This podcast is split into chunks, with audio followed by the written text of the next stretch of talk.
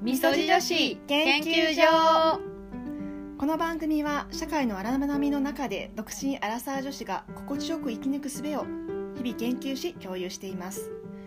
主に健康美容教養マインドについてくすっと笑えて聞いた後にお得感のあるポッドキャスト番組です。はい。はい始まりました。久しぶり。お久しぶり。えー今日のテーマは？えっ、と留学フィリピン大人フィリピン留学の続編やのね続編。うん。これが第1回目が2019年の5月に配信をしてうん。ですごいありがたいことに結構反響があって、うん。私たちがやってるインスタうん。にコメントをくださった方がいてちょっと留学検討してますっていうような形ででなんかまたお話聞けますかっていうふうにすごい嬉しいコメントを寄せてくれた方がいたのでうん。ちょっとその方にうんと、まあ、あとは英語英語勉強してる人に向けて何かまた伝えられることがあればいいなと思ってちょっと続編を始めようと思いました。うん。うん、で今日は日本まあの、2個のテーマうんで、うん、話そうと思ってます。まず一つ目が、まあ、留学帰ってきてからの勉強法。うん。っていうのとあともう一つその質問の中にあった、まあ、フィリピン留学の魅力って、まあ、近いしうん。あの短期留学でも行けるってところがポイント、じゃあ、まあ、1週間から留学行けるけど、うん。それってどうなんですかっていうところについて、まあ、私たちなりの意見をうん。ちょっとまあお話できたらいいなと思います。はい。じゃあまず1個目。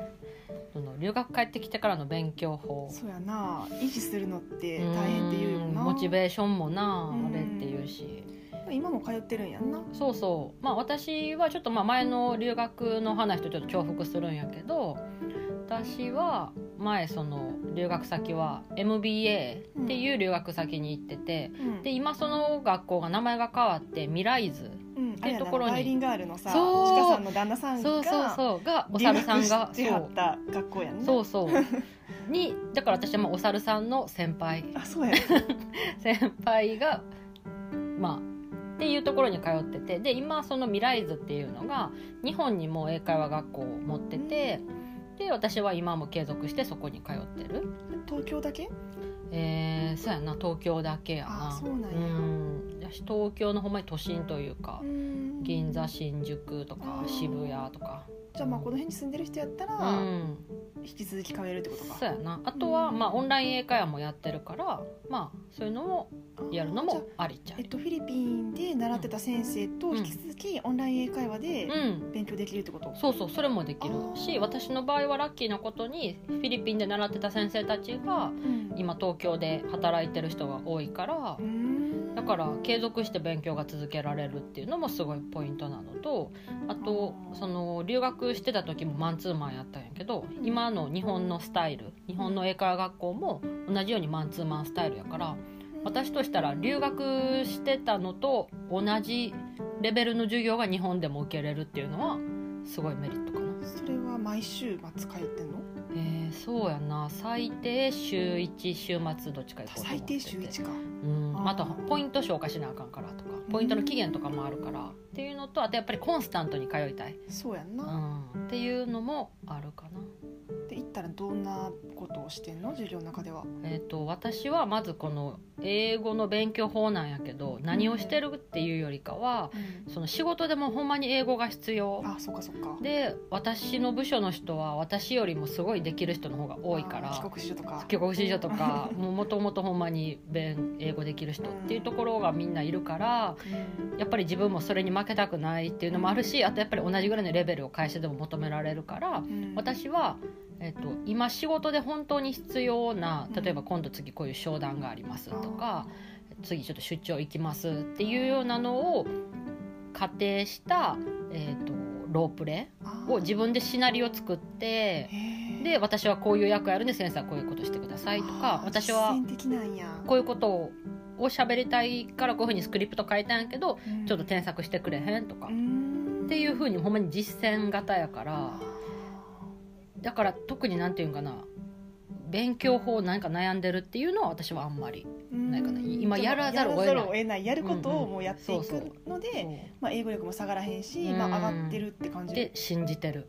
あでもまああがやっぱりスピーキングとかそういうのは、うん。やっぱりしっかり勉強したことがうん。その商談とか出張とかで使えるからそこでやっぱできるとモチベーションアップになる、あ通じたとかやっぱり努力は無駄じゃなかったよな。あーちょっと積み重ねでそうそう、留学帰ってきた当初よりもうん。継続して今はうん。もっと英語のレベルは上がっている、そうやね。うん。でそのセブンにいてた時のロープレでやってきたことが今実践で使えてるからあやっぱモチベーションにもなるしあともともとやっぱそういうのできるんやって楽しいやんかだから今仕事でやらざるを得ないっていうのもあるけどそれプラスうん。楽しいっていうのが大きいかも。へえ、だから正直 TOEIC とかうん。留学から帰ってきてうん受けてないな。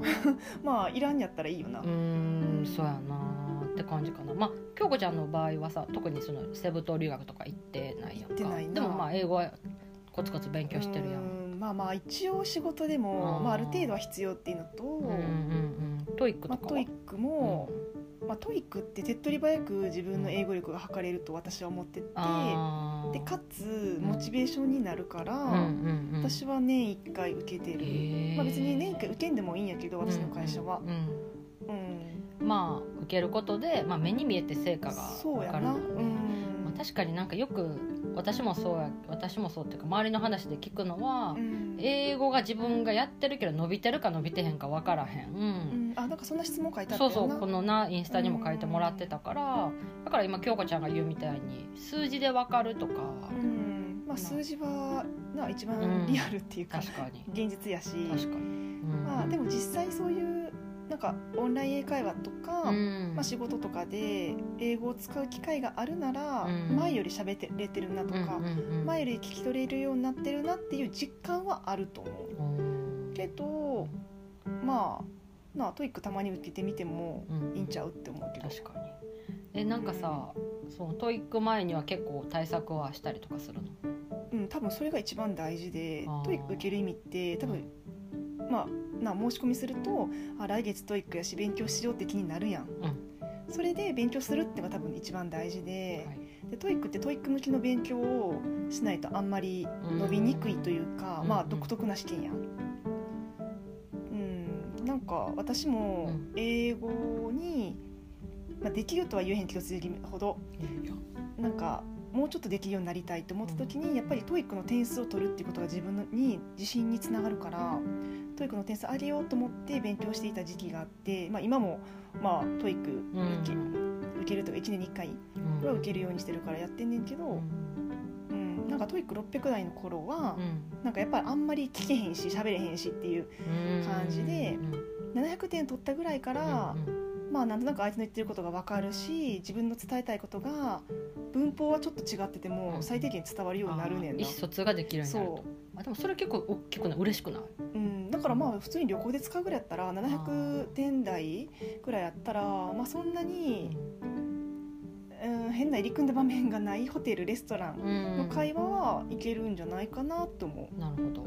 えじゃあさその DMM あ英会話も今もやってるんやなでも別に DMM 英会話では TOEIC の何かをしてるってことは違うややってなうん何をしてんの？それはそうオンライン英会話をどううん。なんかうまく活用するかっていうのは結構難しいと思ってて。私やったことないわ。うん。多分その25分しかないから、うん。その中で例えば今日のあ英語のニュースこれ話しましょうとかやって、うん。そのニュースを先生がし話してリピートするとかあんまり意味なくて。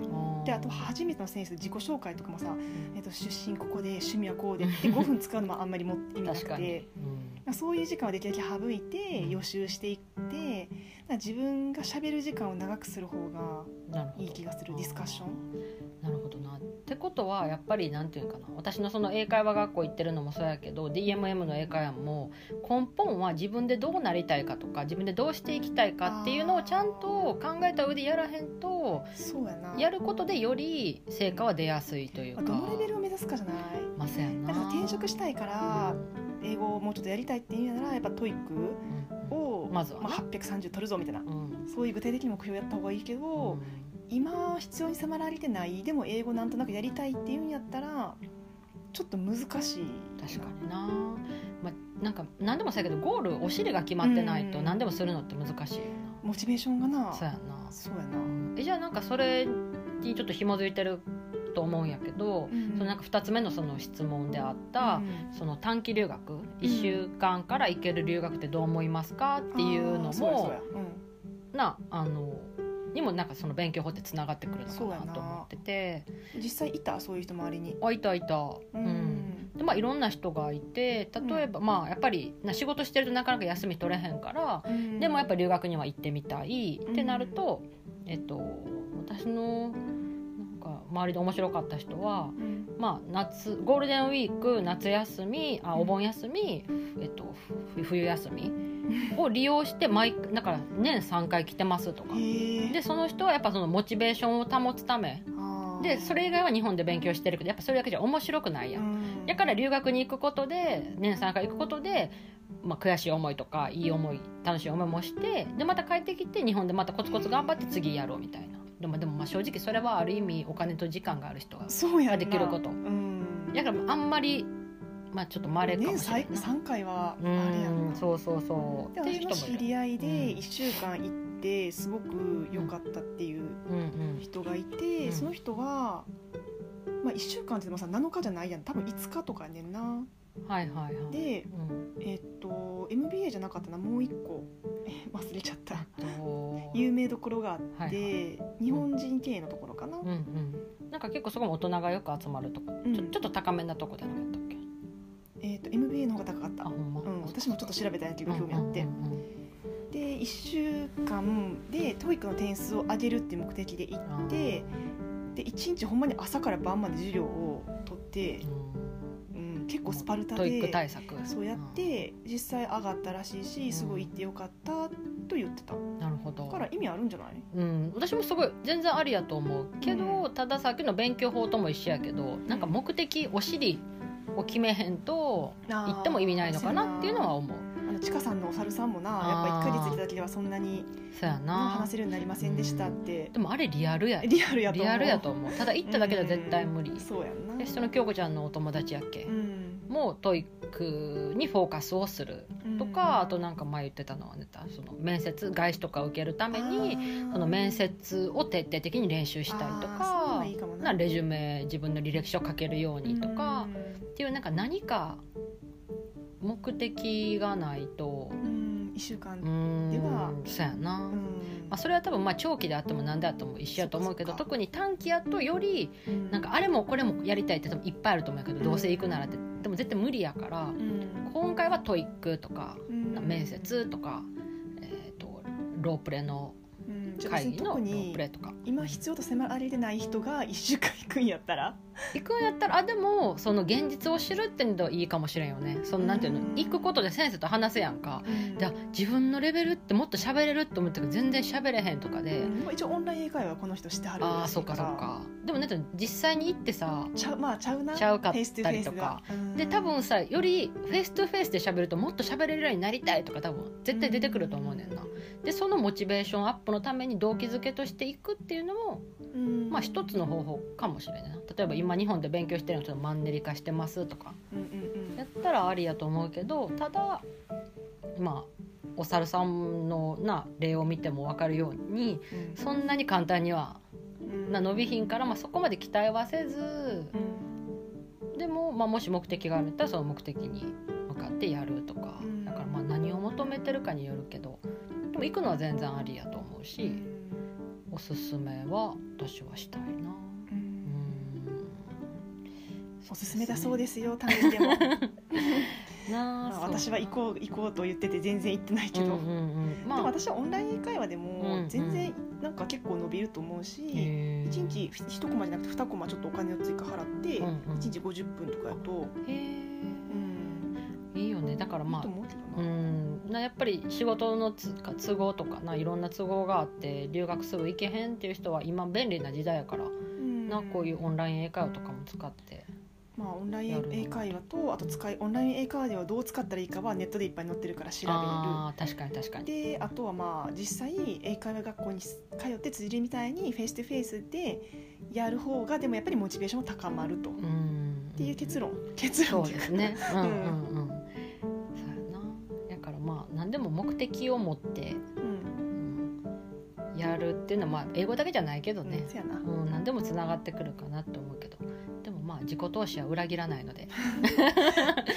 そうですね。はい、そうですね、はい、楽しく勉強できたらいいよね。うん。はい。一緒に頑張りましょう。頑張りましょう、はい。ありがとうございました。ありがとうございました